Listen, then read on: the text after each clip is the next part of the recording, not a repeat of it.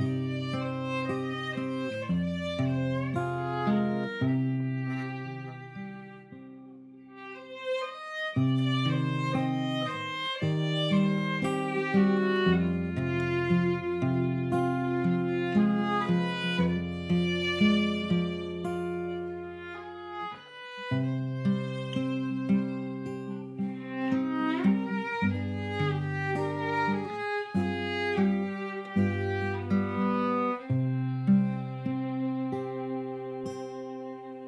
welcome back to another episode of Going Through the Motions with me, Callum. And me, Alex. Hello, how's it going? I said it the right way around that time. Yeah, you got it that way. Yeah. Oh, I was laughing at that one actually. I was, yeah, I was. I was listening back to an editing, and it made me. It made me chuckle. I was that weirdo Yeah. on the tube chuckling away at things that I was listening I to. know, and I was I was going home going, Oh, you're such an idiot. No, why well- did you why did you say it the wrong way round? It was fine. Don't worry. Don't worry too much. No, I. I do you know it's it's so it's funny. Like, like I said, I was I felt a bit self conscious because I was laughing on the tube, um, which I don't I don't mind. Like I I actively try. I love and, making a tit out of myself on the tube. Yeah. I like just even smiling or laughing on the tube because it's kind of you. You hope that a smile will make someone else's day a little Well, yeah, brighter, because and it's, it's- we're just so stone faced, Especially when you're on it. Especially when you're on it at peak time, Yeah, commuter time. your face against the glass, yes. up someone else's arse. Have you ever have you ever been up against the door where you've had to like crick your Yeah, neck yeah, to, crick your neck, to to match the contour or when you see someone get decapitated by the door? Yeah. It's horrendous, isn't it? I saw once. Uh, I saw once this woman who had. We should be clear, not actually decapitated. No, no, no, no. She That, she was. that doesn't happen she was. It took a, it took a couple of took a couple of shots. Not the first time she wasn't. The third time, uh, she, she the the head came off actually. the resilience of these people. I know, I know. They don't care, and they're British, so they don't really. Well, we're British. Well, they get on with it. We, Yeah, we we just get on with it. Yeah, we are. But this At the woman moment, had- we are. She had a. She got her scarf caught in the door, and she kind of panicked for a second. And then when the, the train started moving, she realised there's not much she could do about it, and she kind of calmed down a little bit. Yeah. And then it was only as we were pulling into the next station, I thought, could you imagine if that scarf had got caught on our cable or something externally? Like that would have been horrendous. Yeah. Like that would have been absolute. And I was really worried for her. I was like, oh goodness, but This is like this is like the whole thing that they're trying to get. People want um, security barriers Mm-hmm. um, on on the tube would be good.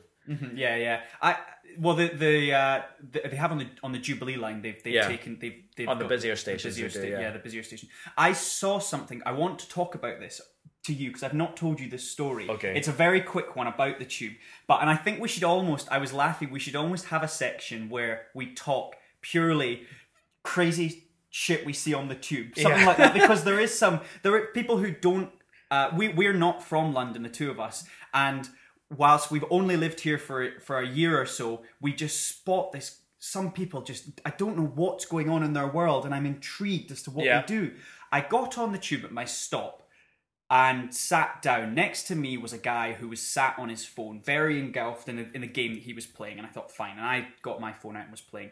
Opposite us was a guy sat there, curly hair, almost looked like Joaquin Phoenix, and the Joker was coming out at the moment. Right. And he had this maniacal smile on his face.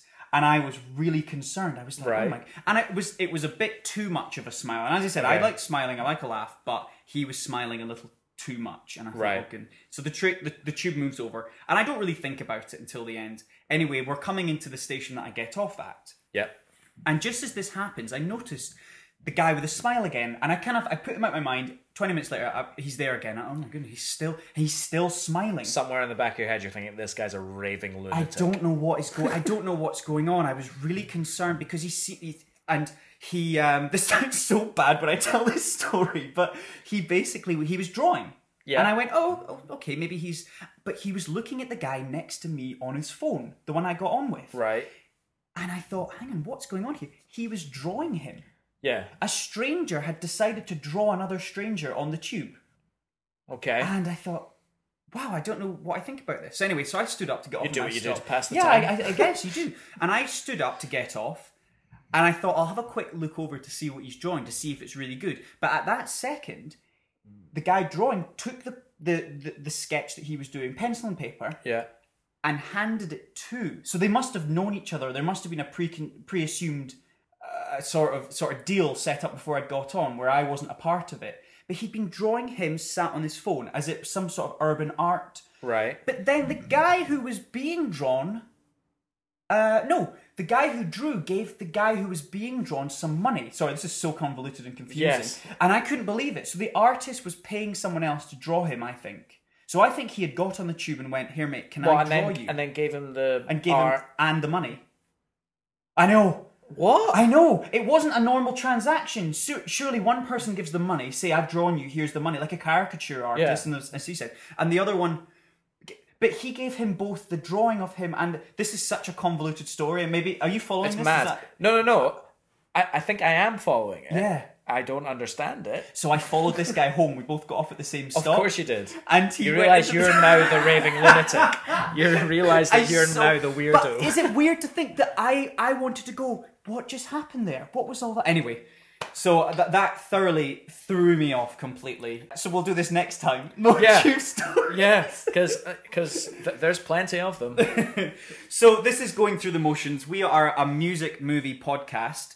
Uh, each week we're going to choose a movie uh, and Yeah. discuss it, discuss the movie, and discuss uh, the, the the the themes behind the movie and, and why the music adds to the story and the creation of, of the piece of art. Mainly just why we like it. and why we like it. Yeah, we we're. I think I'm sure we reiterated in the first episode. We don't actually know what we're talking about. We we try and do this. We do this out of passion, out of love. We would do this even if we weren't recording it. We've been doing it for too long. Yeah. Um, and we're still going. We're still going to. We're still going to keep keep doing this.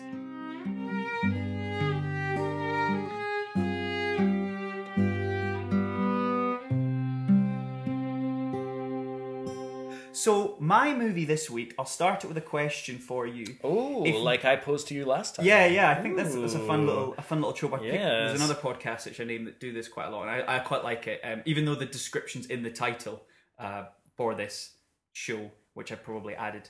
So my question is, if you were going to kill a duck, how would you kill a duck? If I was going to kill a duck, how would I kill it? Ooh, I don't know. This is potentially a very telling question because some people might, you know, I might come across quite dark Yeah, yeah. at this. So, but I, don't, I also that's don't want to give a boring answer either. No, no, no. El, Um, and well, I thought it, el canard is the French for duck, so a cannon, cannon, So a canard. cannon. So yeah, just take it out. canard. Would you load it or would you aim at it? What a dark question. we don't. Anyway, the, the movie is about a boy. Oh, which of is- course it was. How didn't I get that? How didn't I get that From the- from the, the duck. question? How From the- would you kill a duck? Obviously, Oh. I think you Oh, killed a duck. aim a cannon at it. Aim oh, cannon the movie's about a boy. How did I not get that? Oh I love- my goodness! I watched so I watched this movie again recently, and I'd never. This is a scene that everyone talked about within the movie. You know, the dead duck scene, and there's a song called the Dead Duck song. I'll get into a little bit. And I'd never, when I, when I, every time I've rewatched it in the past, I've kind of glossed over this scene because it's kind of like, yeah, he kills the duck, whatever. Um, but I, when I rewatched it to do this episode, I put the phone down and really focused on it, and it's a really great little scene actually, and it's Right. really fun. And the music adds to it, and, and Nicholas Hoult's fantastic. So this is a curious. Speaking of which, yeah. spot spot the link. Oh yeah, spot the link. Yeah, we have uh, from Mad Max Fury Road. Uh, we have good Nicky Hoult who plays uh, Marcus in this. He is. I, I was trying He's a to the boy in this. He is. He's thirteen, I think. I think he's thirteen years old when he was filming this one. So um, it's uh, quite quite a, quite an amazing yeah quite quite an amazing job he does at, for such a young for such a young lad filming this. So I'm going to just give you a little bit of context for this. This is an interesting film set in London, in sort of Finsbury, Highbury area of London. Right. For those who are from from from London and know that area. Set See, in, I didn't know that. yeah, set set in 2002, and there's an interesting thing that's going on in London at this time. There was a real boom in indie and folk. I'd say indie music and indie radio. XFM was really big. So you have the likes of Ricky Gervais and Steve Merchant. This is where Carl Pilkington came onto the scene. So I listened back to a lot of this stuff. Yeah. And they at the time took it upon themselves to put a lot of new indie music onto that show. Right. One of them was Badly Drawn Boy. Badly Drawn Boy is a Mancunian artist called uh, Damien Gough, or Da- sorry, Damon Gough, Yeah. who's from Bolton uh, originally, and but is a Mancunian uh, uh, singer songwriter.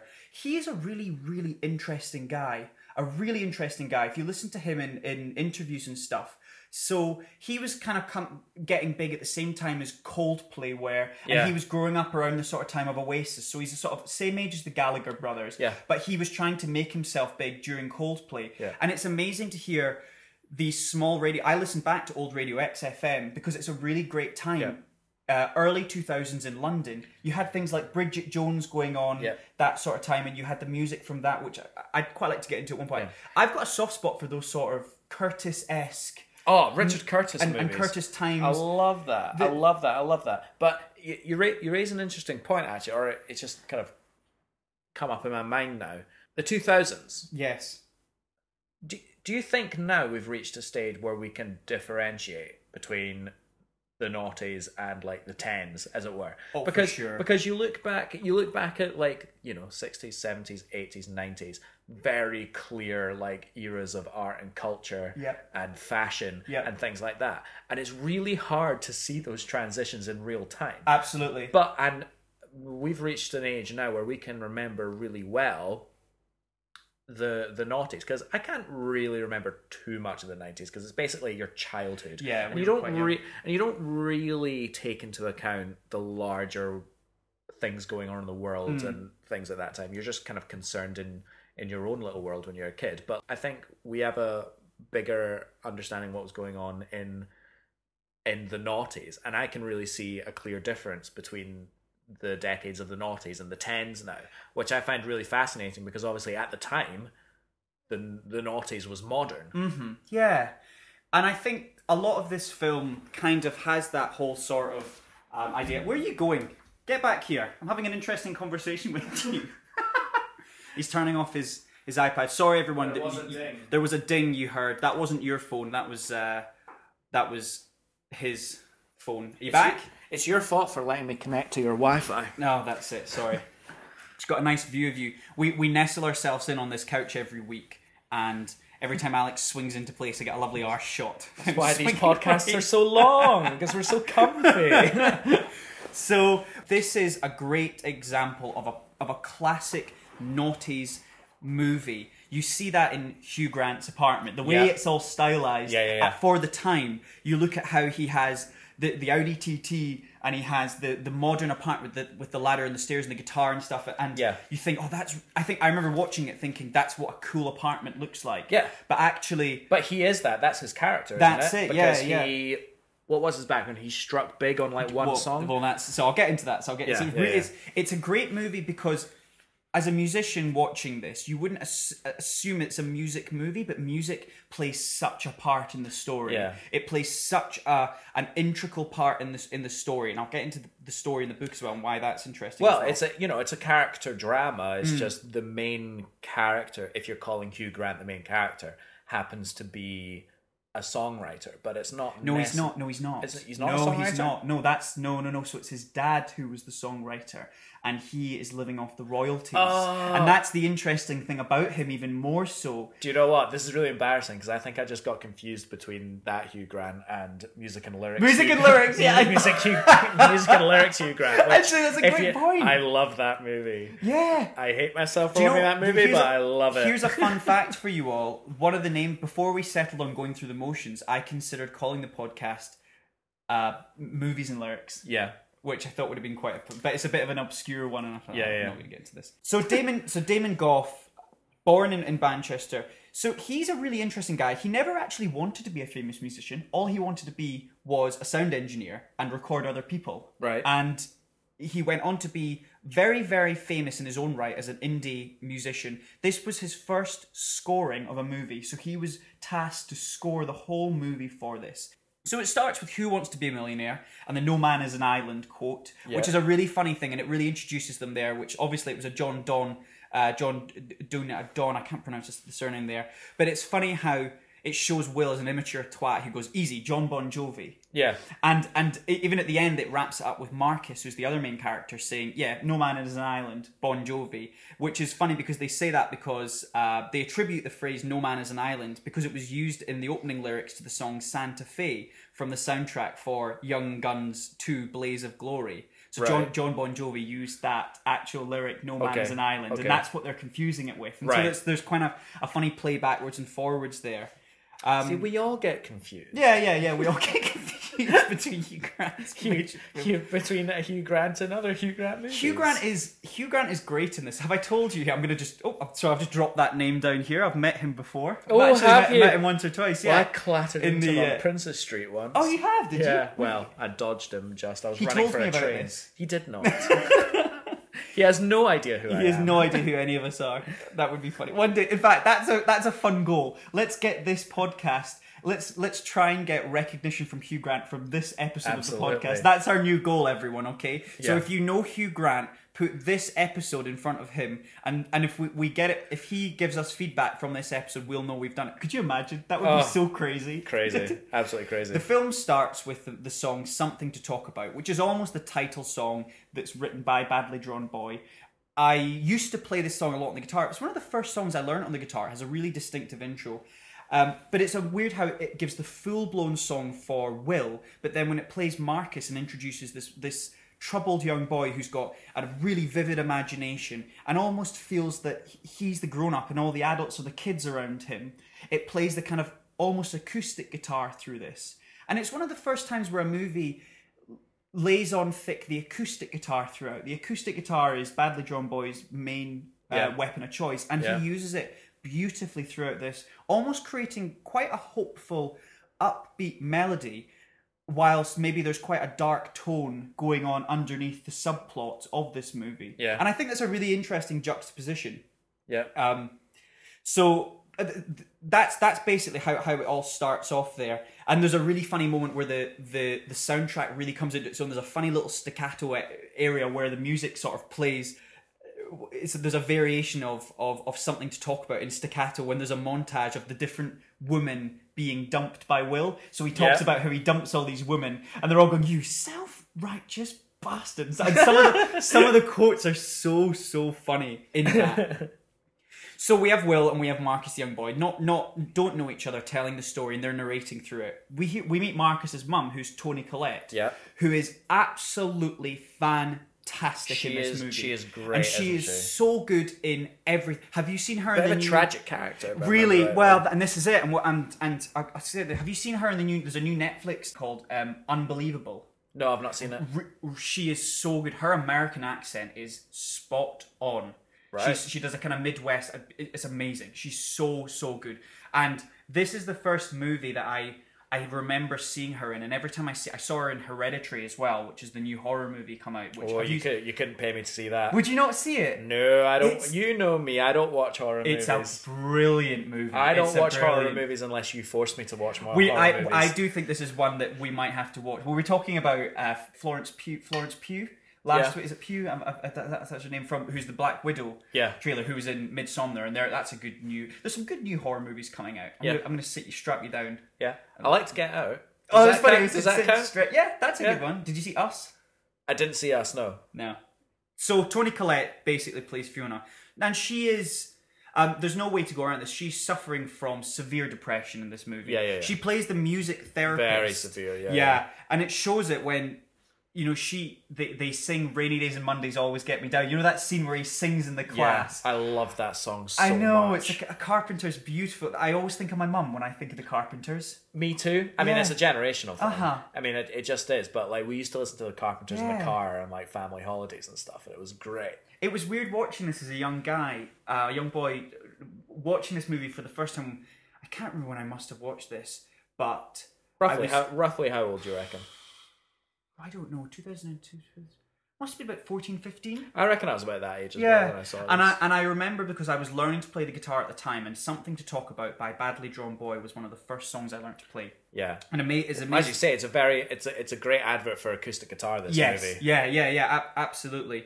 Um, but God, he gets absolutely mocked mercilessly. I know, it's the bullying a is shame. horrendous in this movie. Yeah. it is absolutely. I mean, it is a, it is a, you know, it's an animal cage that zoo, isn't it? And he is the smallest animal in that cage. So basically, the two characters meet each other, and Marcus basically is a child of a single mum. And Will is trying to pick up and hit on the single mums, and this is where they tell the story of how Will makes his money, which is the What, off single mums. the- no, no, no, no, no, no. So he's yeah, so he's he's he's a member of SPAT, and he tells a story, and he makes up the child Ned so that he can get in on all the single mums. and I love the scene where he picks up the he picks up this car seat and just stomps crisps into it to make it look weathered, and then he sticks it in his two seater Audi TT. I'm like. Oh. "You're a fucking. He's the worst. He is. He's. But I. I really love it, and I like the scene. So you learn that he lives off the royalties of his dad, who was a one-hit wonder with the song "Santa's Super Sleigh," Yeah. which is a Christmas song written for the movie. It's Yeah, not a so real. not a it's real one, Not no. a real song because I was trying to find this if it is a real song, but it is in the bonus features of the DVD. Um, how would I know that? I've got the DVD somewhere. somewhere I used to listen to it, and I, I, I would go, "Ah, it's really, really good." And I would ask my mum and stuff about at Christmas, "Are we going to play Santa Super Sleigh?" And she's like, "What?" I think this movie would have been better if they chose a real a real Christmas song, and he was the he was the son Yes. of Noddy from Slade. Yeah, yeah, that would be funny. That would to- be really funny. Da- no, is it or Dave Hill? Dave Hill with the big teeth. Dave Hill from Slade and the hair. no, that, that's his name. Is that the same Noddy. guy? Is it Noddy? It's Noddy. Oh, It's- thought it was- his, his name's Noddy. That's why I think it'd be great. Imagine in this movie, it goes like, "Who's your dad?" Noddy from Slade. it's great. The uh, I you know I, I thought that was really I thought it's quite clever and that's kind of the Christmassy time. We're sat right now looking at the the, the tiny tree that that, that Maddie tripped home one day after a spontaneous purchase at the gym. It's not And raining gym outside. at the it's, gym. it's not. It's not snowing outside. Even it's uh, bleak and rainy. Bleak and rainy. Welcome yep. to the UK. And uh, yeah, so this is the kind of Christmas tie-in that I have for this this movie. Uh, so that is- so there is there is that there. Um, I'm going to skip a little bit forward here. So I've got quite a lot. No, it's suicide letter. So the suicide letter scene is pretty pretty Oh. dark, and I think that made me cry. it is a it's a sad because there's a very there's a very beautiful song called A Minor Incident. And the lyrics of the song, we are talking about lyrics there. They say, "Do you remember?" She says when they're de- when they're sort of debriefing in the kitchen. He goes, "I saw your note," and she went, "Well, you know, I'm really sorry." She's having to apologize for writing this suicide note, and she goes, "Did you did you read the part where I said that I'll always love you?" And he goes, "Well, it's hard to always love me when you're dead." Yeah. And it's like, God, like imagine you're having that conversation with your 13 year old it's such you, you can't it's so hard to relate to it. it's just so desperate Yeah, yeah. it's so so it's, it's desperate the it's the desperation of it, and you can't. I mean, a, a, a hor- horrendous, horrendous. Uh, this severe mental illness, and you can't really get into the idea that this thirteen-year-old boy is having to cope with this. He's having to cope. He's having a, sh- and as as Will says, he's having a shit time, or he says he's having a shit time at home and a shit time at school. Yeah. And it's a very adult response to such a complex thing from such a young boy. wait he's he's being forced to grow up quick Very quick, yeah. Yeah. And and the lyrics in the song "A Minor Key," which is w- written by a badly drawn boy, are uh, "Just remember that I'll always love you." And he's Yeah. the, the lyrics plays that as she reminds him of that Yeah. that thing in it, and it's a really beautiful pairing where those two. uh, Yeah. Obviously, they've edited it together so that it kind of it well it's the pa- it's the pairing of the the songs in the movie with the drama of the movie that really stayed with me it's been a while since i've seen this Mm-hmm. movie but i do remember that being a specific feature more than say i couldn't tell you anything about the actual scoring Yeah. of the movie. Yeah. i know you you obviously researched this and you watched watched this again recently for this for this episode so you'll know a bit more about it but like you know di- disagree, disagree with me tell me like the there's more to the s- more to the score because I really yeah. feel like the songs are the real feature. So the sc- so the score is very very cleverly. Uh, it, it's a very it's a happy upbeat and it, it it I think it sets the pace of the movie through the variations of songs such as Silent Sigh and Something to Talk About. Yeah. So Silent Sigh is the song that's played when he is dumped by Rachel Weisz's character and, and Marcus can't get with Natalie Tena's character, Ellie, who and they're they're kind of in a bit of a they stop and they, they they're, in a bit of a, a logger's jam and they can't quite move forward with their lives and Silent. Sigh plays. And there's a scoring of this and it's a beautiful variation with the strings. And again with something to talk about it follows them as they're it's it's kind of it's the bed track to their narration. And that's how the score is set up. So There's, there's a couple of other funny sort of inclusions of the song, like U2's Zoo Station when Marcus is walking towards the door Yeah. and it plays the electric guitar because he keeps going around to watch Countdown because he latches on to this guy because he thinks that Will will be the guy to fall in love with his mum, bring her out of the dumps, and they get back together. But in, they end up having this beautiful relationship between the two of them. Yeah. And I think it's a really, it's a, it's looking back at it now, there's a really funny scene where the mum finds out he has this, the trainer stolen and she confronts Will about this. Yeah. And there's the kind of, what, what, what are you implying? What are you implying? That I'm interfering with your son? And then she does something really mature. She goes, well, what if you're right? And, and then you see this whole thing from another perspective. And I thought it was absolutely lovely. And then it, it, it, it throws together the two different styles of how they look at Marcus at the Christmas scene. Because Yeah. the whole Christmas scene's amazing. Yeah. And it's really amazing because both Will and Fiona, Marcus, so Fiona Marcus's mum and, and Will, uh, Hugh Grant, give him a musical gift. Yeah. Fiona giving him the tambourine Yeah. and saying, I think it would be really nice if you have a little, you know, start a pop group with your friends. And you're just like, oh. And, and then Will goes, I've got to give it to him. He gets some really shit gifts at Christmas. and he just, and you think, but you think just how out of touch she is. And she, Yeah. and he says he's, you know, he's giving him as a, a lamb to the slaughter.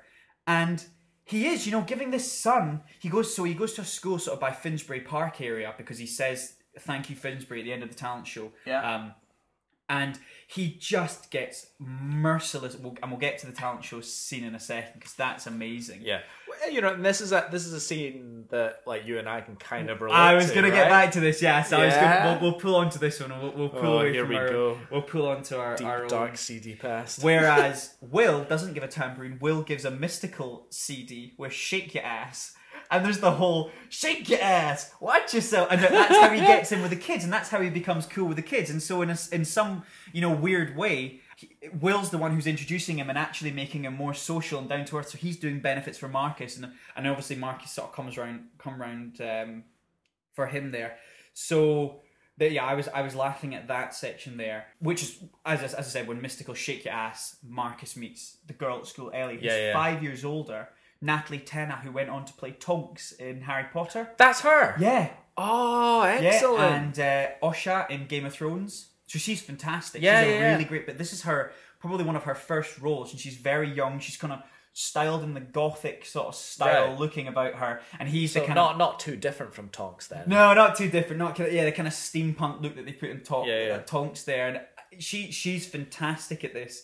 But what makes me laugh so much is the scene where Marcus meets Rachel Weisz's character. He make uh, sorry, not Marcus. Will meets Rachel Weisz's character. Makes up that he has a son. Yeah. Invites the son round, and the two sons have to go off and make friends with each other. Yeah. And I know what this is like. Like I can relate. I've got um my my my mum's got f- friends whose sons went to school with me, and there was kind of when the mums would meet up, the friends would be friends. But I know I don't really know this guy. All I've got in common is that we went to school together. Yeah. And I and I, you know for, my situation is very different, very different for this. But I know what it's like to kind of be paired with someone who you're kind of like, I guess we have to be friends because our mums are friends, or do you know? Do you know? And that's the thing. But I love Ali when when he when he has the absolute meltdown. Do you know what he said? Do you remember the No. scene? And he goes, uh, "Your mum better not date my dad." And he goes like, "Well, I don't, really- there's nothing really I can do about it." He goes, "Well, there is something you can do about it." Well, I don't know. I mean, I think she's quite keen on him. He's not keen on him. She's really keen on me. And I love that scene so much. You know, that's just you've just um, given me a flashback back to high school because my uh, my my mum was a teacher in, Yeah. in high school, Music teacher, yeah. Um, and She was I both had this teacher. I had this real meathead come up to me in the canteen. like this, you guy was what, because you got it in because your mum was a teacher. no, my, my yeah, well, my mum was a teacher, yeah, and this this real meathead, like Brit Soda. I know him? Do I know who it yeah, you do, but I'm not gonna say. His No, you're gonna say- I'm not gonna say his name. That'd be that'd be cruel. What does it rhyme with? I'm joking. Um, Write it you know, his his brain's made of sawdust, and he, Yeah. and he comes up to me, and goes, "Yeah, your your your mum gave me detention," Nice. and I'm like, Let me Yeah? just, let me just overrule that for you. I'm, like- so sorry. Let me, please, and if this ever happens again, you know, come straight back to me. I do think "Yeah, this is. I'll I'll talk to her later. I'll speak to yeah, her, I'll yeah. speak to her later 'Cause this is not on. Genuinely, I'm like, not on. I, I, I said to him, I was like, "Yeah, and what do you?" He's like, "It's not on." not on. Not happy about this. I'm like, right. I'm not asking Uh, that. we right, know, I know, as you were. I know another guy who's uh, who was in my year at school. His dad was uh, head of PE, and there was all the rumors that he was he was getting it hard. That's weird, isn't it? If your mum's a teacher at your school and you, You get get, it, and, it. you get it, and think, yeah, you Yeah. must have. Yeah, it must have been a bit of an odd one for you, actually. Ah, that was fine. yeah, Yeah. We weren't that good at music though, so it didn't really matter, did it? Nah. you were more of a man of physics. less said, less said about that, the better. He's- moving on. How many times did you sit higher physics? Uh, more times than I care to admit about- on this podcast. Did we talk about this last week? No. no, we've not talked about this. Any, anyway, so basically, when when Will eventually confesses that Marcus isn't actually his son, that's when the song "Silent Sigh" properly please. It's a beautiful, beautiful ballad, and it harps back. It, it's a it's a bookmark in noughties indie music. It's Yeah. very similar to bands like Elbow and Keane and that whole era where they're all kind of yeah, they used to call that Britpop. Britpop, yeah. yeah, that a- was like a genre. I'm not sure it's a genre anymore. I mean, I, know Coldplay are still bringing out albums. Well, but, but, but I think Coldplay did the, the smart thing. They they bust. I know you're a big Coldplay, Coldplay fan, and I, and Yeah. I know that they they sometimes divide fans and stuff. well, Look- we've just lost about te- uh, about Oh, a I good do- handful of subscribers. Now. Yeah, exactly. exactly. Britpop. Some bands made it and some bands didn't, and I was a big Yeah. fan. Of, you know, bands like The Feeling. I loved The Feeling. Do you remember the? They they did they did some really. Oh, good, remind me, remind me. they did Fill My Little World. Yes. and, Yeah, yeah, yeah, uh, yeah. Sewn and um, I love it when you call. They were a great Britpop band. I quite like Travis. Travis, yeah, Yeah. yeah, they were fantastic. So Badly Drawn Boy was in amongst that group, but he, I think his was a lot. He was a very honest, humble guy. He, I've watched a lot of interviews about him, and he doesn't seem a very pushy character. So he's a very unassuming guy, and I, it maybe doesn't surprise me that we don't know his name. He's not a household name nowadays Yeah. because he isn't. I think that time you there was a lot of competition. And as I said, bands like Keane, I'm very reminded of Keane when I listen to Silent Yeah. Sigh.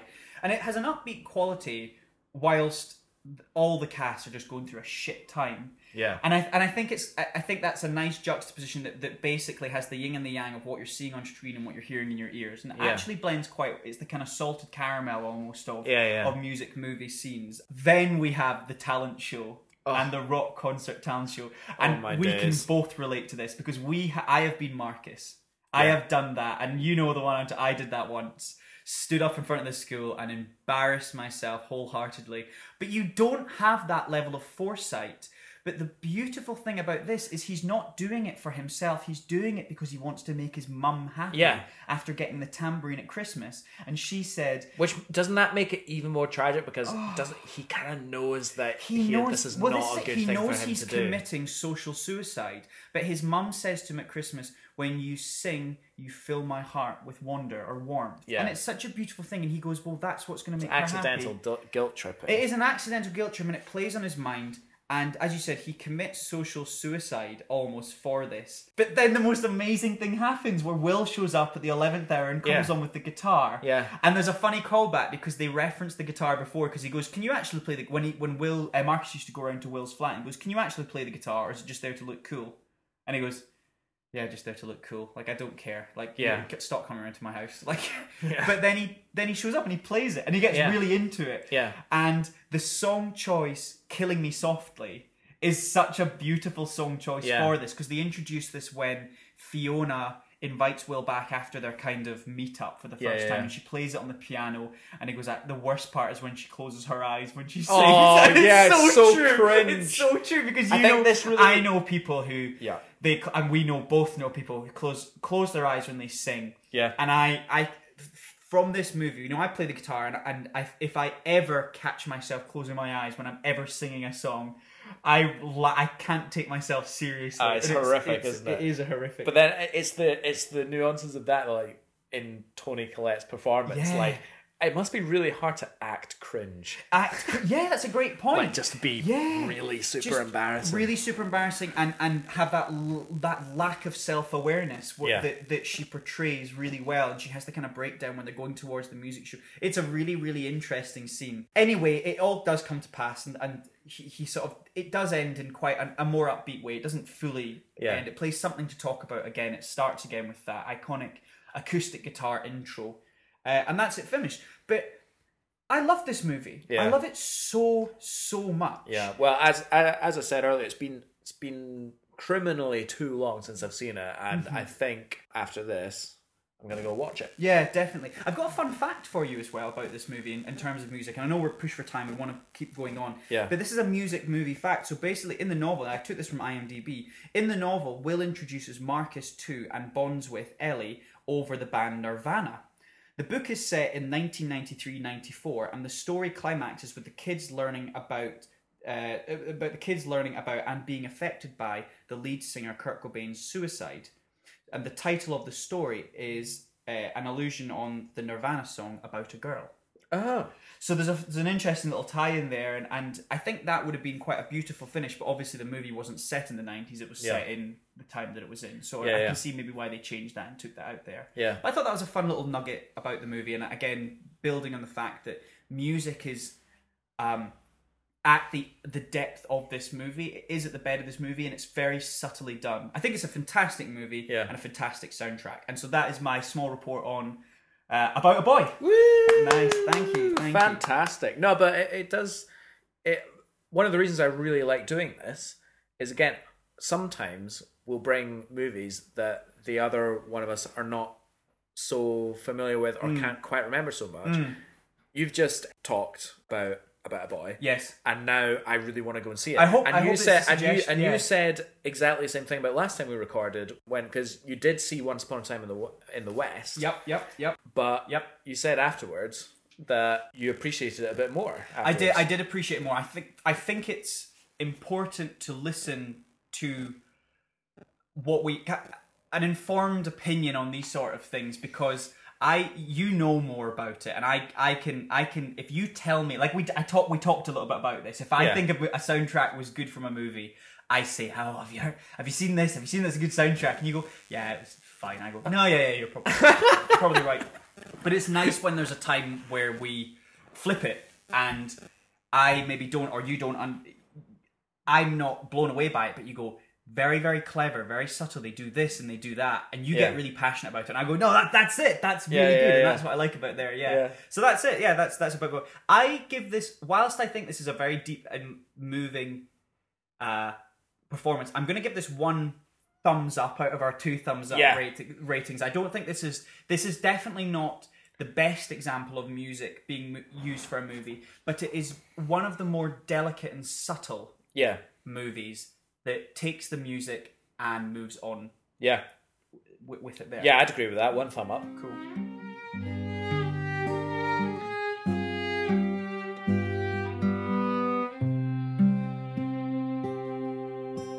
Sorry, I had, to, I drink some of your water there. Did you? Yeah. All right. I Okay. didn't, I didn't mean to. I spat it back, so you've still Spat got it- enough. You've Yeah, still got enough. absolutely.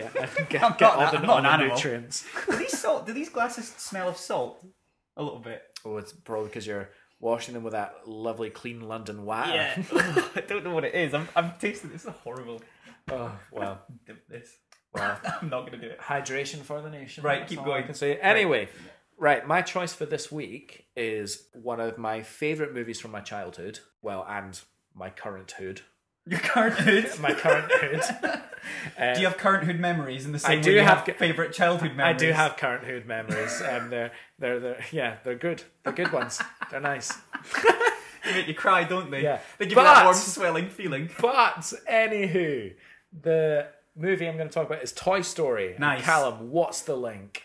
What's the link with? Toy? oh, cowboys. Cowboys. there. from Once Upon a Time in the West. Aren't they, yeah? Cowboys. Beautiful. Do you know what? I think this could be quite like quite quite a fun little game. We don't tell each other before before recording what The movie is. what not what the movie is because I feel like we need to we need to Bra- know a little bit about what other, we're yeah. what we're doing, brace each other. But like try not to think about what the what the link is if the link is really tenuous, and then you can like guess if it's Yeah. not too obvious. Oh, maybe that would have taken me all night to work that one out. That Yeah. would have.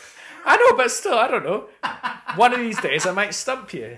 You Do you not know. see the link? He was once married to him four years ago, and they were married in France. And did you know that Will Poulter was in France at the time when he was shooting the movie Maze Runner? And mazes, they're grown in the ground, which is where ground is, which is Shia LaBeouf's holes, and Shia LaBeouf's in Transformers, which has cars. And so this week we're talking Fast and Furious.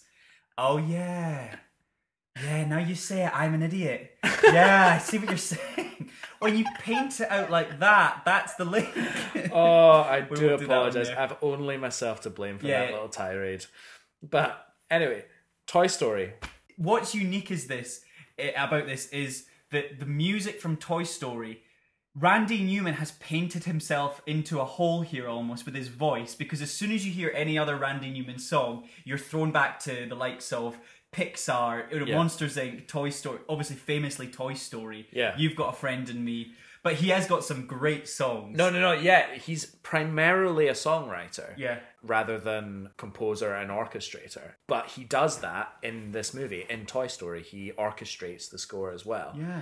And they're they're quite simple orchestrations. And listening to listening to the whole soundtrack, he does use a full symphony orchestra, but he doesn't. He very rarely uses all of it at once. Okay. I, I I've got an example of this. Um, maybe stop me from wrong. Yeah. The scene where Buzz goes through the track, the the, loop the loop on the track bounces on the ball when he fl- when he's flying. Yeah. It uses the strings instrument, the string section. Well, actually, in that in that a- in that particular case, that's one time where he uses it all. he uses it all. so you are categorically incorrect about all that. When you- when there's you said there's Toy Story- brass going, there's winds Amazing. going, there's percussion going, and you're like, no, No, all, I, just all- strings. all I hear are the strings. Out. Uh, th- thank God you're here. I I just when you said score, that's a I can hear that piece of music in my my Yeah. head. Do you know that yeah. almost yeah? So that bit, so style. that bit's quite thick scoring because obviously it's like quite exciting and you want Mm. as much sound to build excitement as possible. But throughout the rest of the movie, when you know Woody and Buzz are just out and about on Yeah. their on their little quest, it, it's really just little combinations of instruments that work together really well and. They're very simple melodies and very simple accompaniments, almost like it's a child Really? that's written it. Oh, And I re- and I kind of think that that's deliberate. and is it instruments that maybe don't match necessarily, kind of mimicking mimicking what you see on the screen? You know, a, a, a space ranger and a cowboy having to No, work I don't together and I, I don't I don't think so because I, I feel like a lot of the Space Ranger stuff is quite Have you got it's this- quite brassy okay. and like you, you would kind of think that because you know Yeah, what's I the most so. what's the most famous you know space thing Star Wars right okay that's probably the classiest one That's but, what I thought. Yeah, yeah, Star but, Wars. but, but Yeah. Star Wars is the most famous, and you know John Williams brass, like Yes. you know, so people think space adventure and they think big brass. Okay, yeah, um, see what you're saying. Yeah, see and what you're saying. stuff like Completely. So, did Randy Newman knowingly lean on the brass section when he was orchestrating the space se- scenes in this movie? Was that a conscious decision that you think was made? Well, I think so because if you remember, like back when we were kids, everyone had their favorite movie, and beyond that, their favorite idea almost Uh-huh. like if your if your favorite thing was cowboys if your favorite thing was star wars if your favorite thing was jurassic park i think i remember what like I back in the day your oh. your big thing was jurassic park it's I like love Jurassic Park. dinosaurs yeah, Yeah. or spacemen yeah Yeah, yeah. and and the movies that we've grown up with have always had very specific sounds for those very different things Yeah. and so you end up having like different different things and i think ha- andy moving from being a cowboy boy to a space ranger Oh yeah. space ranger boy is really reflected in the score because a lot of like woody's cowboy stuff which actually there's a lot more of it in toy story 2 as Yeah. well is these fast strings as if you're galloping across Yes, plains going yes, yes, yes, yes. yeah you, you really get that and then It changes And then- the horn section, and then say. yeah buzz you know space ranger big fanfare brass which would be really out of place in a western I agree. I agree. I think that's something. Now that you're drawing my attention to it, I'm seeing that for for what it is, and I think that's a really that's a great observation actually Yeah. that you make. Can we talk about the song "You've Got a Friend in Me"? Because I think Yes. that has the most the most famous part of toy story It's so famous. It's used in all the films, yep which which is rare. When was the last time that four of the same series of films had the same not score song but actual song? actual song. The, I the- mean- I mean, I'm sure there's probably hundreds, and you're right. And if you haven't, haven't, in fact, that would be a good. I'd actually like to know the answers to that. If anyone can think, I'll have a think. I can't it. think of anything off the top of my head, but you've put me on the spot, and I Do you, can't think of anything. do you know what? Do you know put me on what? Do, do you know what I mean? I remember they use they use it very well in Toy Story three because they only play half the song and it fades to black Yeah. as he gets older, and they do the transition from when he was a young boy to when he's older.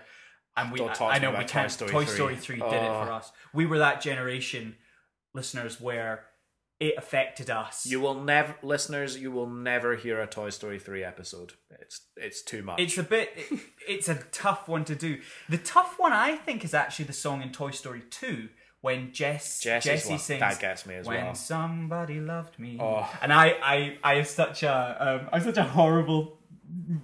My teenage angst years when I was dumped. Your mum was my singing coach, and I was dumped the week before my singing exam yeah. And I had to sing "When Somebody Loved You Me." did yeah, I did. I had to sing it the Oh. week before, and I used to practice in those, you know, the cupboards because there was the overflow cupboards we have in the music department. Yeah. where someone would go in and you would put the CD on And the you'd go in, and you'd I would go into this cry. room with no natural light and very little air. Shut the door and just sob. and lament. oh God, that's And I- tragic. It's a sad. It's a really sad song, It is. and I I think that's actually one of my most favorite inclusions of music in the Toy Story Yeah. films in terms of contemporary songs Yeah. that feature within probably Pixar movies actually as well. When uh, when somebody loved me in Toy Story two. you brought up you've got a friend of me obviously the central song in in the whole series Yep. and it's weird because it directly applies to woody and andy's Andy, relationship yep. but there's also quite a few contexts where like it comes back and it also turns into woody and buzz's Yeah. friendship as Yeah, well it does, doesn't and it? Mm-hmm. and it it changes like that it, it turns from the story being about And Rex um, and Andy Rex and, Woody. Potato Head. The, Yeah. the untold story. Yeah. The two of them singing it in the background. Yeah, and Slinky and the and the Like, backgammon the, table. The backgammon. No, not backgammon. the Drafts. etch a sketch. The etch a Drafts. Sketch. oh, the etch, The etch, etch a sketch. When, when are we going to hear that story? That lament. That No, love story. etch a sketch and Mr. Spell. Oh, oh, it just get to Mr. Spell. Yeah. what crap toy. Oh, Do you know what? It's, it's so funny how a movie about crap toys reinvigorated merchandise sales for crap toys. Yeah. Everyone had a Woody or a Buzz, didn't they? Growing up, Buzz Lightyear to the rescue. Yeah. everyone had one. I had one. in the movie for it. It was it was so meta and original and oh look at Yeah. this a, a toy within a toy. Yeah. it was. It I was really always funny. really disappointed because in a real Buzz Lightyear action figure, the wingspan is not nearly as No, impressive it's mental, yeah. as, the as aspect, it is in the movie. chord and the aspect ratio do not match. Much like a bumblebee, he is not aerodynamically efficient and there, therefore does not fly. There, case closed. Okay, Alex. Well, that's Oh, uh, thanks for that Speaking little- to Alex a bit later on there. Thanks for that little interruption there. Fantastic. Right.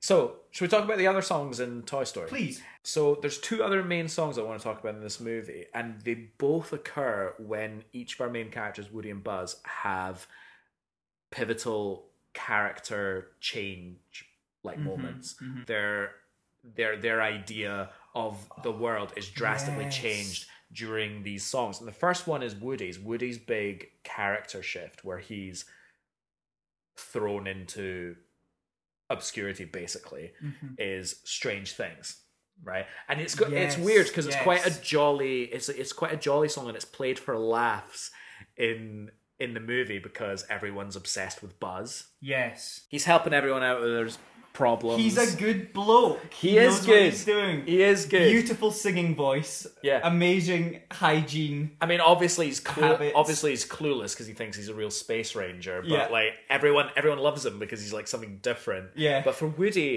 it's it, it's his life is over as he knew it. His life is over as he knew it. He has to come to terms with a new role He's of being the redundant. second Yeah. with with being the second choice. And as a result, he might end up losing his authority with the other toys, the being their leader. Yeah, that's a great all point. that. And again, it's played for laughs in the actual movie, but if you listen to Randy Newman's lyrics, it's almost like he's singing the inner monologue of Woody, how Woody oh, perceives oh, that's these a great point. perceives yeah. these events to be going on. And it's exactly the same in the second song we'll talk about in this which is "I will go sailing no more," which is really Buzz's This- monologue. Gives me shivers every time. This, and, and I'm gonna cut, almost stepping towards you because this song, when I watched this, I remember talking with someone about this. It's so so beautiful because it just it it emphasizes him.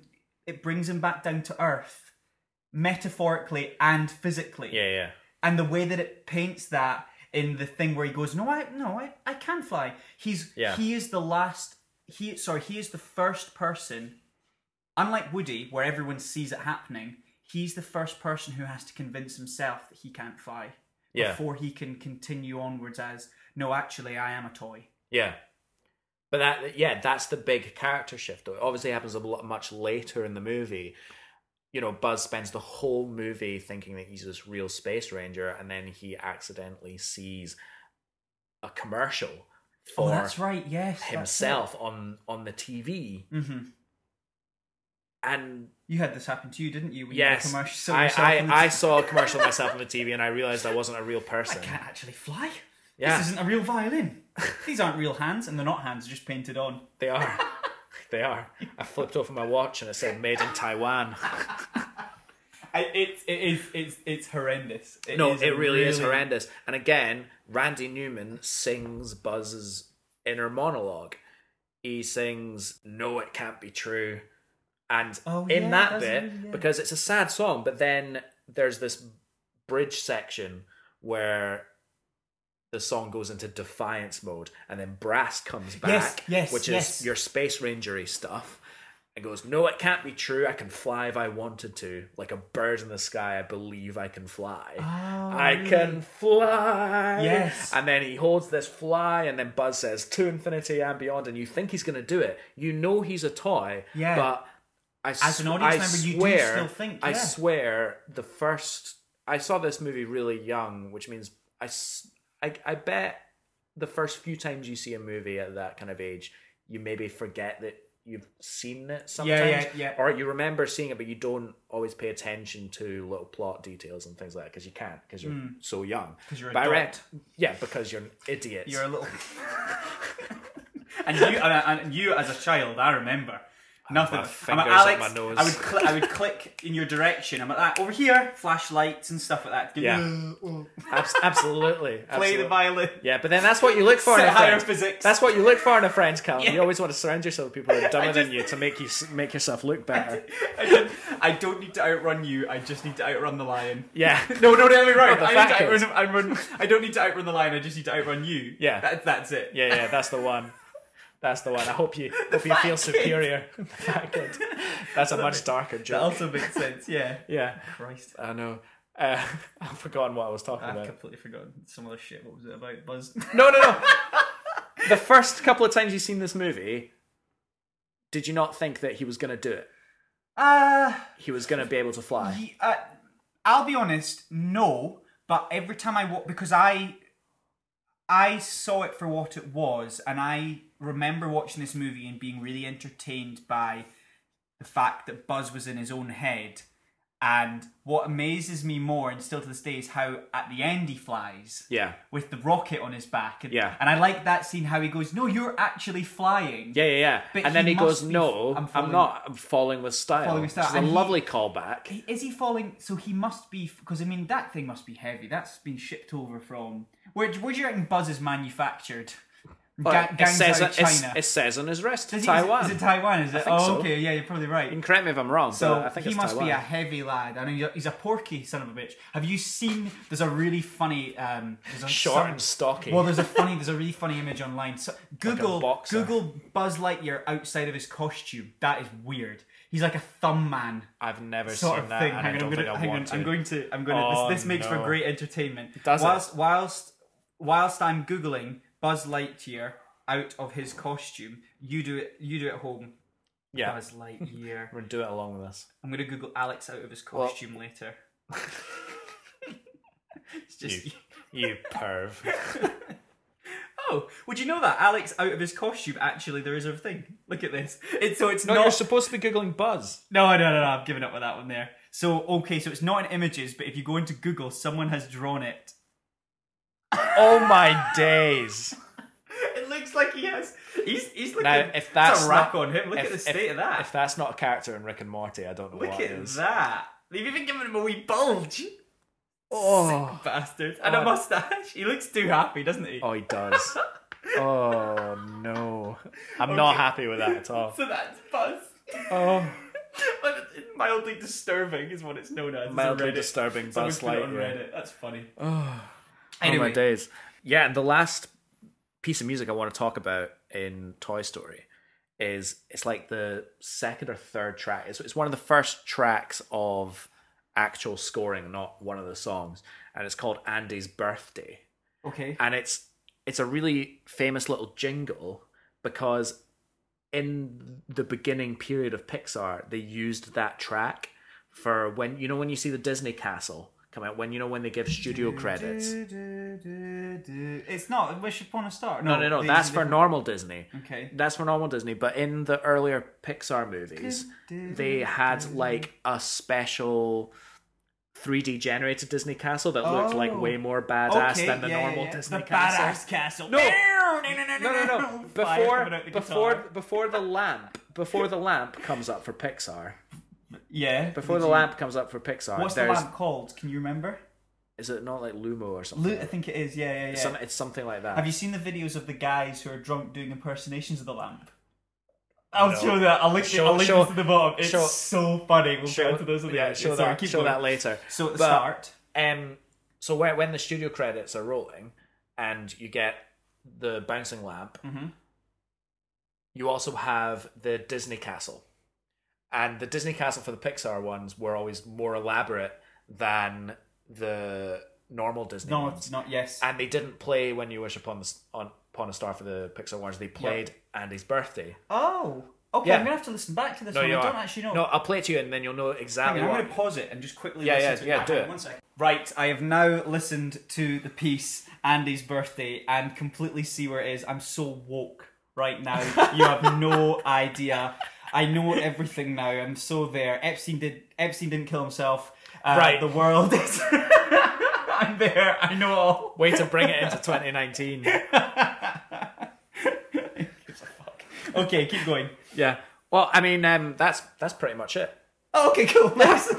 Honestly. so you finished with the start. I finished. I finished with the start. It's because I got lost on a tangent on those songs because I love those songs. Yeah, They're great. They are. They are. They, they're really, really good. I think it's as a Pixar movie with it. I didn't know it was Randy Newman who did the score. Yeah. Um, you had an interesting fact you wanted to tell me about. Well, yeah, it's a really Newman. yeah, it's a really distinctive sound, isn't it? The songs you can tell that it's a Randy Newman song, and you can tell when the score kind of sounds like his songs as well. Sure. Yes. Yes. And in in the same way that on About a Boy, Badly Drawn Boy uses his songs and variations on his Yeah. songs But what's- instruments. To, But what's really interesting is his style does not sound anything like the other styles of other members of his family because this is a very interesting thing is the Newman dynasty of Hollywood. Okay. I swear this is like the film music Illuminati or something like Really? that. Really? Yeah, because it started with Alfred. Newman, Alfred Newman, who scored a lot of old movies in the 30s, which I'll be honest, I've not seen any of them. No.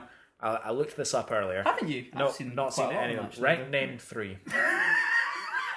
you jumped on me there. name three. uh, three by Alfred Newman.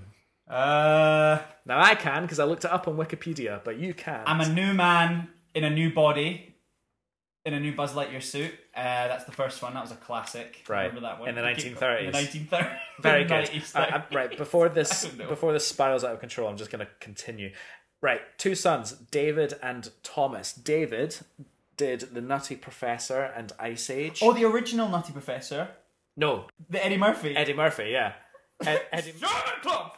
Yeah, Hercules, but, Hercules. but then, I've been waiting for an excuse to do an, an Yeah. Eddie Murphy. but very, very different. But enough. but very very different. Now, Thomas Newman is the one that's really gonna is gonna Thomas really gonna do it for you. I recognise that name. Yeah. So Randy is the nephew of Alfred. Yep. So Alfred's son, Alfred's other son Thomas.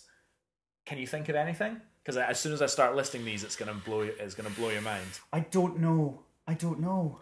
Shawshank Redemption, Okay. Yes. Yes. Yes. American Beauty, Of course. Of course. Of course. Finding Nemo, Yes. Yep. yeah. Finding Nemo. Yeah. Now you say Bridge it, of yeah. Spies. It's interesting that he did Finding Nemo, obviously, because Randy's doing the other Pixar movies. Yeah. That, that must have been the, the link. Again, Dynasty.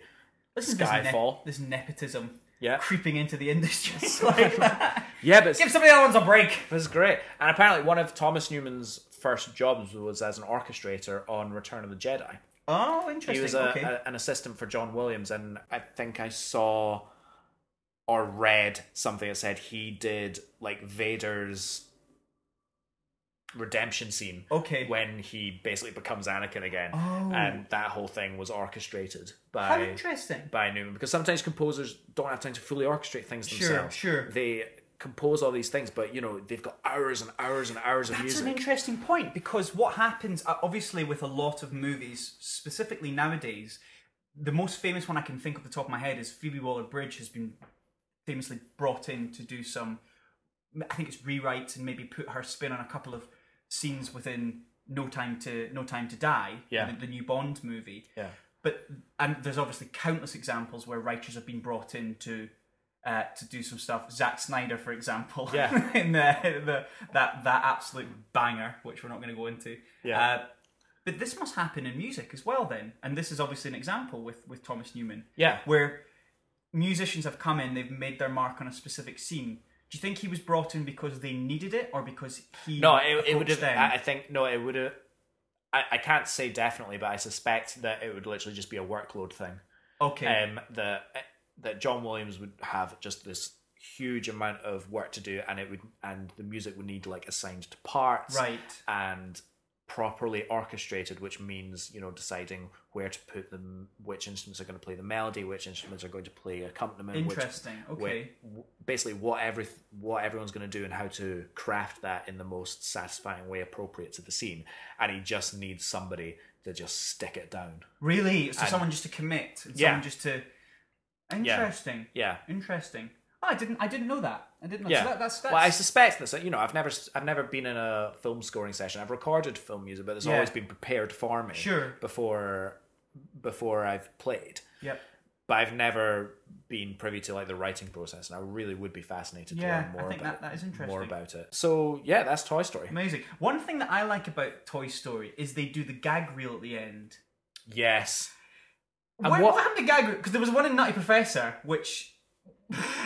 well, but enough. there's there's the link Hercules, Hercules. I love that movie. It's such a crap movie, isn't it? They're so good, though. I just wanted to use the. Anyway, Sherman. Sherman Clump. you have no idea how much I say that. I walk around the house. I walk into the kitchen, see if I'm on my own, like Maddie's gone to work, and I'm sort of pottering around the house. I'm going, Sherman? Oh, what's Sherman like? Oh, Buddy Love wants to look in the oven. And I look in the oven and I go, oh, that oven is dirty. And then I move. you don't do that I've done it more times. You don't than I do that. Right. I love, I love the Moving the forward? The gag reel. No, no, the gag reel. Oh, no.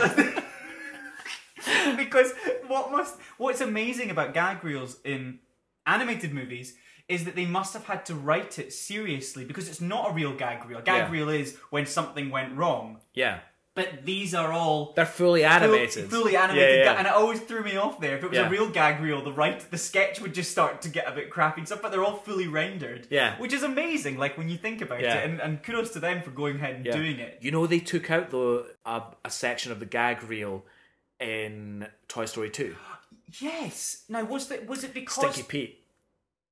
It was Oh, Stinky Pete because he, said- had a couple of Barbies. He had a couple of Barbies in his was- thing, and he was like, "Yeah, I'm sure I can get you a role in Toy Story 3. And it was Oh. very Harvey Weinstein. Oh, it's actually one. really cringy watching it. Watching it now. And so they took it out, yeah. Well, I think for like streaming Disney- things and other Disney things, Plus like I mean, obviously I've got a physical copy of it. So if you have a physical copy, you So you're already you tainted. can, so it's you not can you still find it. at, Like yeah. it's still there, but like I think for newer releases, they've Yeah. taken it out because it's really dodgy. and it is really dodgy. And uh, look, it's a joke. It is Yeah. obviously they're joking. They're they and and they're not they're not directly referencing anything in particular. Yeah. But I, I think that's that's pretty responsible. Uh, I mean, obviously there are some cases where things like that maybe are, are go go a bit too far, and we, Yeah. we're not going to get into the politics of it there. But I, I guess maybe that's that's a that's a good honest Yeah. that's a good honest disclu- disclusion. Is that the right word for that? Yeah. Is that word disclusion? Yeah, let's say that it is. Listen, the word disclosure. Let's say that it is. nice, love this movie. But on that note, shall we move forward? Moving forward, Move it this forward. forward.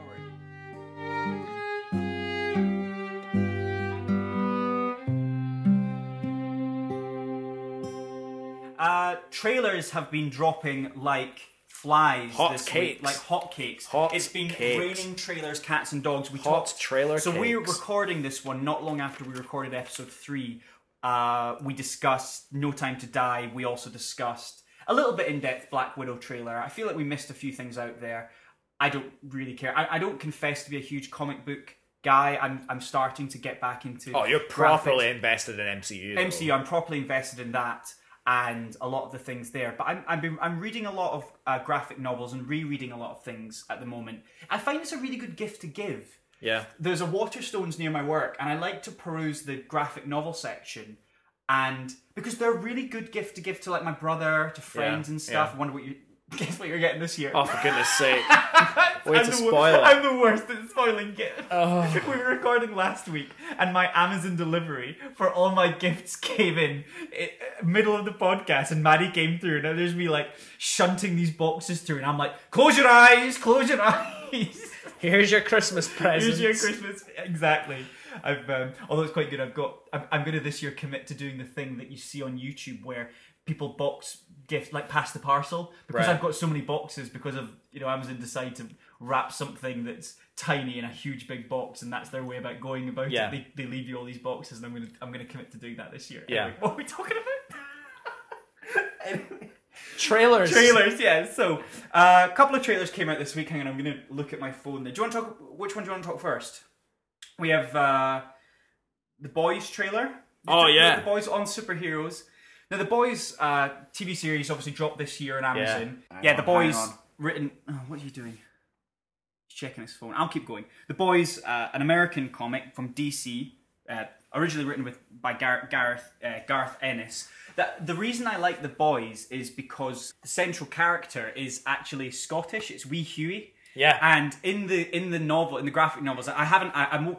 Do you know a real read them. Scottish person called Hughie? Wee Hughie. Wee Hey, how's it going? How's it? All right, there, boys. Get your stuff on the go. Big Billy Butcher. A wee Hughie. He sounds like a wee like a wee gangster, doesn't he, for Glasgow? On the son of the night, wee Hughie. I do. I like. I liked it because in the graphic novels, he's painted to look like Simon Pegg. Yeah. But Simon Pegg plays the dad of Wee Hughie in it, and Wee Hughie isn't Yeah. Scottish in this. Yeah, which, forgive me, Simon Pegg, questionable American accent? It's, it's it's a question. But what is it? His Scottish accent in Star Trek's also. I don't think it's Nah, but that's tongue in It's, cheek. it's a that's a joke, and it's though. difficult to do. A Scottish accent actually Yeah. on screen, and which might have been the reason because they, they might have, they might have, they probably went right. We Hughie Scottish, right? We'll cast a Scottish guy. Realised they they couldn't because there's not many Scottish actors. What about Gerry Butler? What is a wee Hughie? Yeah. Gerry Butler. Nah, I just- David Tennant in the Nah, role. but Simon, Simon Pegg, James McAvoy. Simon Pegg in in Star him. Trek, like that's just so tongue in cheek. And I think when you go completely ridiculous on an accent, you can do it quite well because he's like, "Get down, ah, yeah, yeah. He goes over the top, doesn't he? shut up." Shut- yeah, yeah, he goes. Shut your hole. He goes full on. But I mean, The Boys is a is a radical. It's a full on series. Yeah. You you enjoyed the first season. I loved it. I thought it was great. They did this amazing thing where they brought what was quite a niche comic, and they d- this is happening more and more. Obviously, there's the Watchmen series is out. Another one was the Umbrella Academy. Yeah. These niche pieces of art to mainstream. The Boys, I would argue, is the most successful. Obviously, the R rating helped. Yeah. Uh, R rated things are in. I think they're looking at Venom 2 at the moment, which is potentially going to be an R rated version from Venom 1, which obviously, you know, that has its that has its own issues there. But but I think this has been leaned on a lot. Obviously, the Joker has made a billion, Yeah, and Deadpool has done extremely well. Yeah. As, so R rated things are in, and I think the boys represent this. There's a Yeah. lot of blood in that trailer. Yeah. The guy gets there's a guy that gets his head ripped open. Some and obviously Yeah. there's blood on uh, Home Homelander. yeah, they don't. the- they don't hold back. they don't hold back don't for hold it, which. I like, and I liked Yeah. because the the the stupid scenes, obviously like the dolphin scene and the baby with laser laser beam eyes and stuff Yeah. from the first season. That's what made it so unique. They, they were iconic moments, and it had a real good kick at the bucket. That series, The Boys, and it brought in a level of fans that I, a lot of my friends who are not comic book movie fans, who are very into what they do as their and, and their occupation, um, which is more of a vocation, you know. Yeah, yeah. But they they there's a it, they emphasize with a lot of the characters they, they could they could see a lot of the characters and a lot of the, the the struggles that they were having throughout the series and stuff and it was also quite it was appropriate as well with the whole they kind of rewrote the whole story um with I, I forget the, the the girl's name um who's obviously is exposed to it at the, at the, st- the start of it there and that Yeah. whole leads to the um the deep being disgraced from the seven which I thought was a really really good storyline Yeah, yeah, yeah. it's it's a quality anyway I'm really looking forward to this I'm looking Yeah. forward to the inclusion of some new superheroes from the movie, Yeah. uh, from the comic books. I was looking one one that I'm looking forward to. I hope they do is Tek Knight. Yeah. So I was reading about Tek Knight, who is a kind of Batman, Iron Man esque play on uh, on that character, who's, Yeah. who's a human, who's a self made millionaire who creates his own suits and stuff Yeah. in this universe. And I think there's room for that. There's also Stormfront, which is a kind of play from Thor. Yeah. I, so these are some I of like that they're all caricatures of of real of the most famous of Yes. superheroes because the whole the whole seven is basically just a play on the Justice, Justice League, of right? course. Yeah, yeah. I, I I think it's really really exciting. I'm also excited But then to the, see. the Justice League movie is a bit of a play on the Justice League as well, isn't it? It's a bit meta, isn't it? if only it knew it was. Sorry, being, Warner Brothers. If, try again later. If only it knew it was being so meta. Anyway, uh, I'm looking forward to this. I don't Yeah. know when it's. I don't know when it's being released. I hope I don't it's know. going I'll to be, be, I'll early. be I'll be watching it as soon as it drops. Yeah, I hope it's early 2020. Um, I don't think it is. I think it's. I think it's going to be later than that. Another trailer that came out this week, which I am super excited for, was the Ghostbusters trailer, Ghostbusters Yes. Afterlife. Now we just watched this, uh, the trailer just before we started recording because I hadn't seen it yet. Yeah, you. And I was like, yes, It's- it's this good, isn't looks it? good. I because like this. obviously Ghostbusters famously had a bit of a hit and a miss with the uh, Ghostbusters three. Was it called Ghostbusters three, or was it the Ghostbusters? I think they just call. I think I can't remember what was it called, like Call to Action or something, something. like that. oh yeah, because but that was the name of the song that they used for it. Or was it was Answer in- the Call? Answer the Answer the Call. Yeah, Ghostbusters Answer the Call. I Yeah. think was it, and I think that was the name of the song that was used in the end credits and that was that was created Right. for the film. Yeah. I didn't look. You have your issues with this film. I famously will always sit on the fence with these properties. I'm not. Uh, Yeah. You know, I, I, I, I thought there was some great performances in that. I thought Kristen Wiig, Melissa like, McCarthy. it didn't ruin it didn't ruin my childhood. It didn't ruin No. you know my my my love But of you just, Ghostbusters but you just hated all the women in it, didn't you? You just had no idea. do time for them. not do not put those words in my mouth. I said very When is it going to go back to blokes? Oh yes. No, I said very seriously to you that if it was the if that movie was the original Ghostbusters team, it would have still been as bad. Yeah, I think I think you're right. I you know, like obviously I- it, it got a lot of flack from people who From idiots. because some idiots you know some people genuinely were hurt and offended by Yep. this and it, look just make a thing good just make new good things Yes. they did it they did a they did a good shot and actually for for a large part of it it was really entertaining I, Yeah. I really really you know I've watched this more for some reason watched this a few different times so I'm playing with the zip on my trousers Yeah, very good. um, I, I thought it was fine, but this trailer is fantastic. So can we talk a little bit about this? Yeah. The casting of Finn Wolfhard Yeah. is really, really great. He's blowing up, isn't he? he is. He's everywhere at the moment, and quite right. You know, Stranger Things. It caught the public's attention. It caught the public's imagination. I love the the sort of joke where he plays in Stranger Things series two. They are the Ghostbusters. Yeah. And he also plays a ghost. So now he is in the Ghostbusters, actually with the suit. And th- this trailer doesn't have any of the original cast in it. So you know your um, your Bill Murray's. Uh, th- these guys are aren't showing up. Aren't showing up in, in the trailer. But Finn Wolfhard, it's it's it's heavily implied that he is the son or the grandson of one of the original Ghostbusters. Yeah. and doesn't really doesn't really know this. And I I think it it it leans into uh, Egon Yeah. um, being being the the sort of the link between these. Although what's what's interesting is that, and I was reading this somewhere, is that actually in the original movie, Ray says that he to to fund the Ghostbusters had to take a second mortgage out on his second home. Oh, do you think it's so that? I think it could be Ray. It, it could be there, but basically, yeah. So, but obviously, tragically, Harold Harold Ramis, who who who helped write the Ghostbusters, sadly passed away. I think it was uh, it was 2014. yeah, it was re- 2014. relatively recently. It was relatively recently, which was which was very very sad. He he had a large hand in the original, and I think that they're probably going to lean a little bit into this one. There, obviously, you see him. Uh, Finn, I don't know if it's Finn Wolfhard. You see one of the characters looking through the costumes, Yeah. and it says Spengler. If you pause the scene, it says Spengler on the costume. So Okay. I think it will be a son. Obviously, when he mentions, uh, when when Paul Rudd, Paul Rudd's obviously in this Yeah. one here, he says, "Who are you?" Yeah. and at that point he's holding the kind of the probe, you know, the the, almost like the the uh, the Geiger Muller Yeah, counter yeah, for ghosts when it has the, the wires poking out there. I thought that was a really interesting you think? Uh, do you think Bill Murray will show his face? Yes, so the you think- original cast are all the original cast. We've got Bill Murray, Dan Aykroyd, Sigourney Weaver.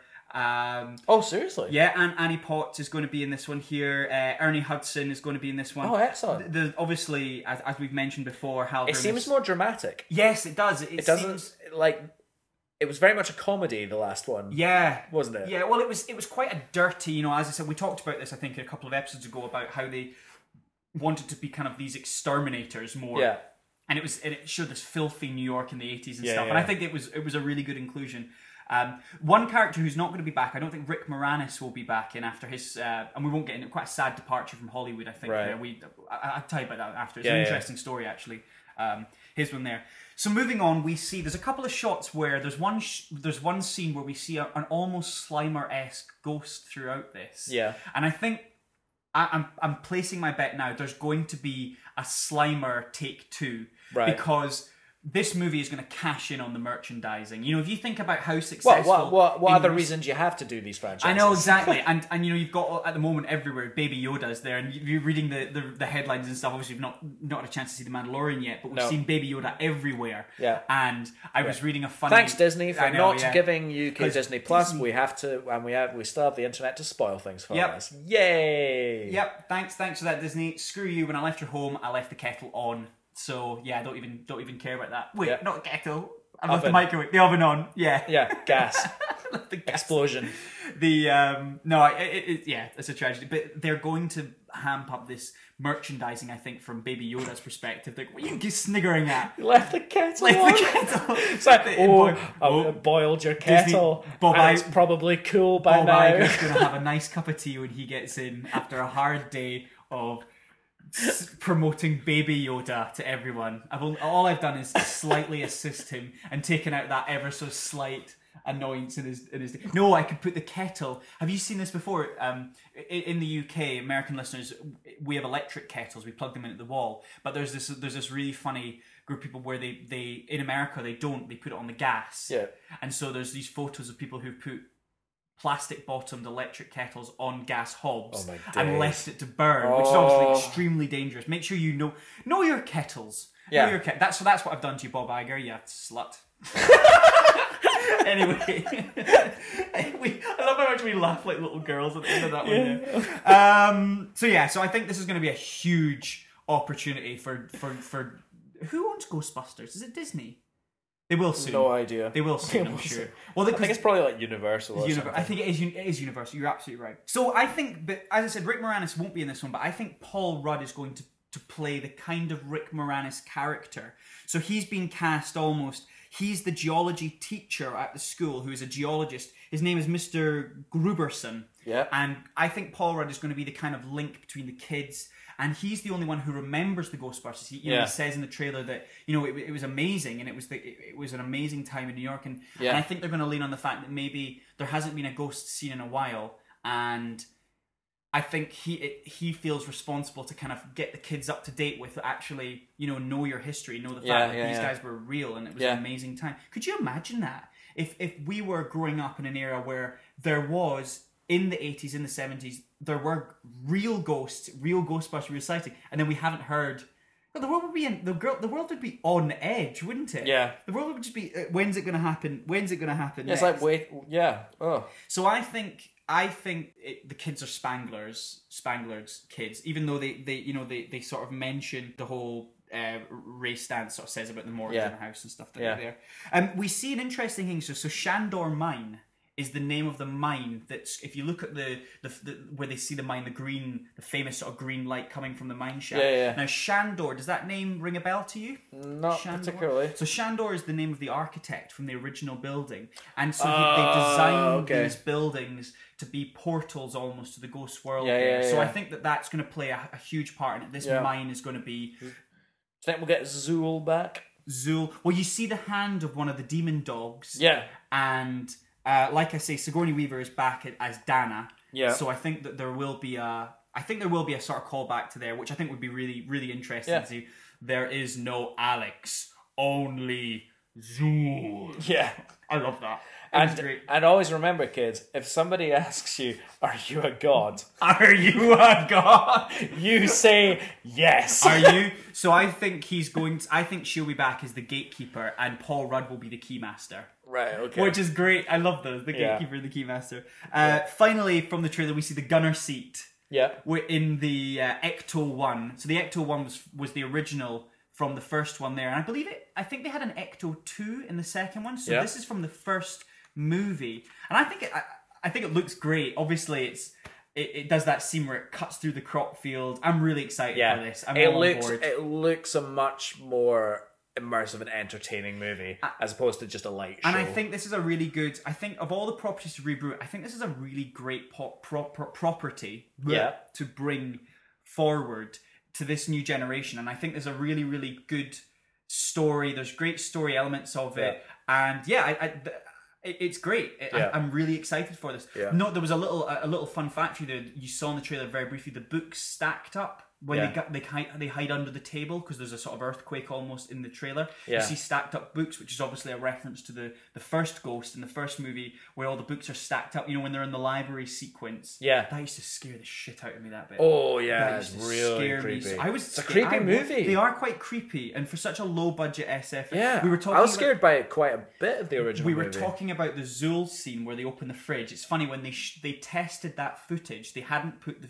the the, the special effects into Yeah. that scene yet. So when they tested that, the the audience apparently. So this was from the documentary I was mentioning a few episodes ago. They they open that they see uh, Sigourney Weaver open the fridge, and then it says insert special effects here and then it just had that for a few seconds where she sees the Zuul and then she starts and screaming. she starts screaming so these test audience had no idea what they were seeing but they said that made it almost scarier because they don't know what it was and what made her so afraid Wow. but uh, yeah Sounds so I, I- I'm. I'm super excited for this i'm super Yeah. on board with that Yeah. Anything else? I do have something else I want to talk about. We can we're we're, we're, we're cutting on. We, I can save this till next week. It's not a pressing bit of news, but it's. Yeah. Uh, I reckon I reckon we call it a day there. Yeah.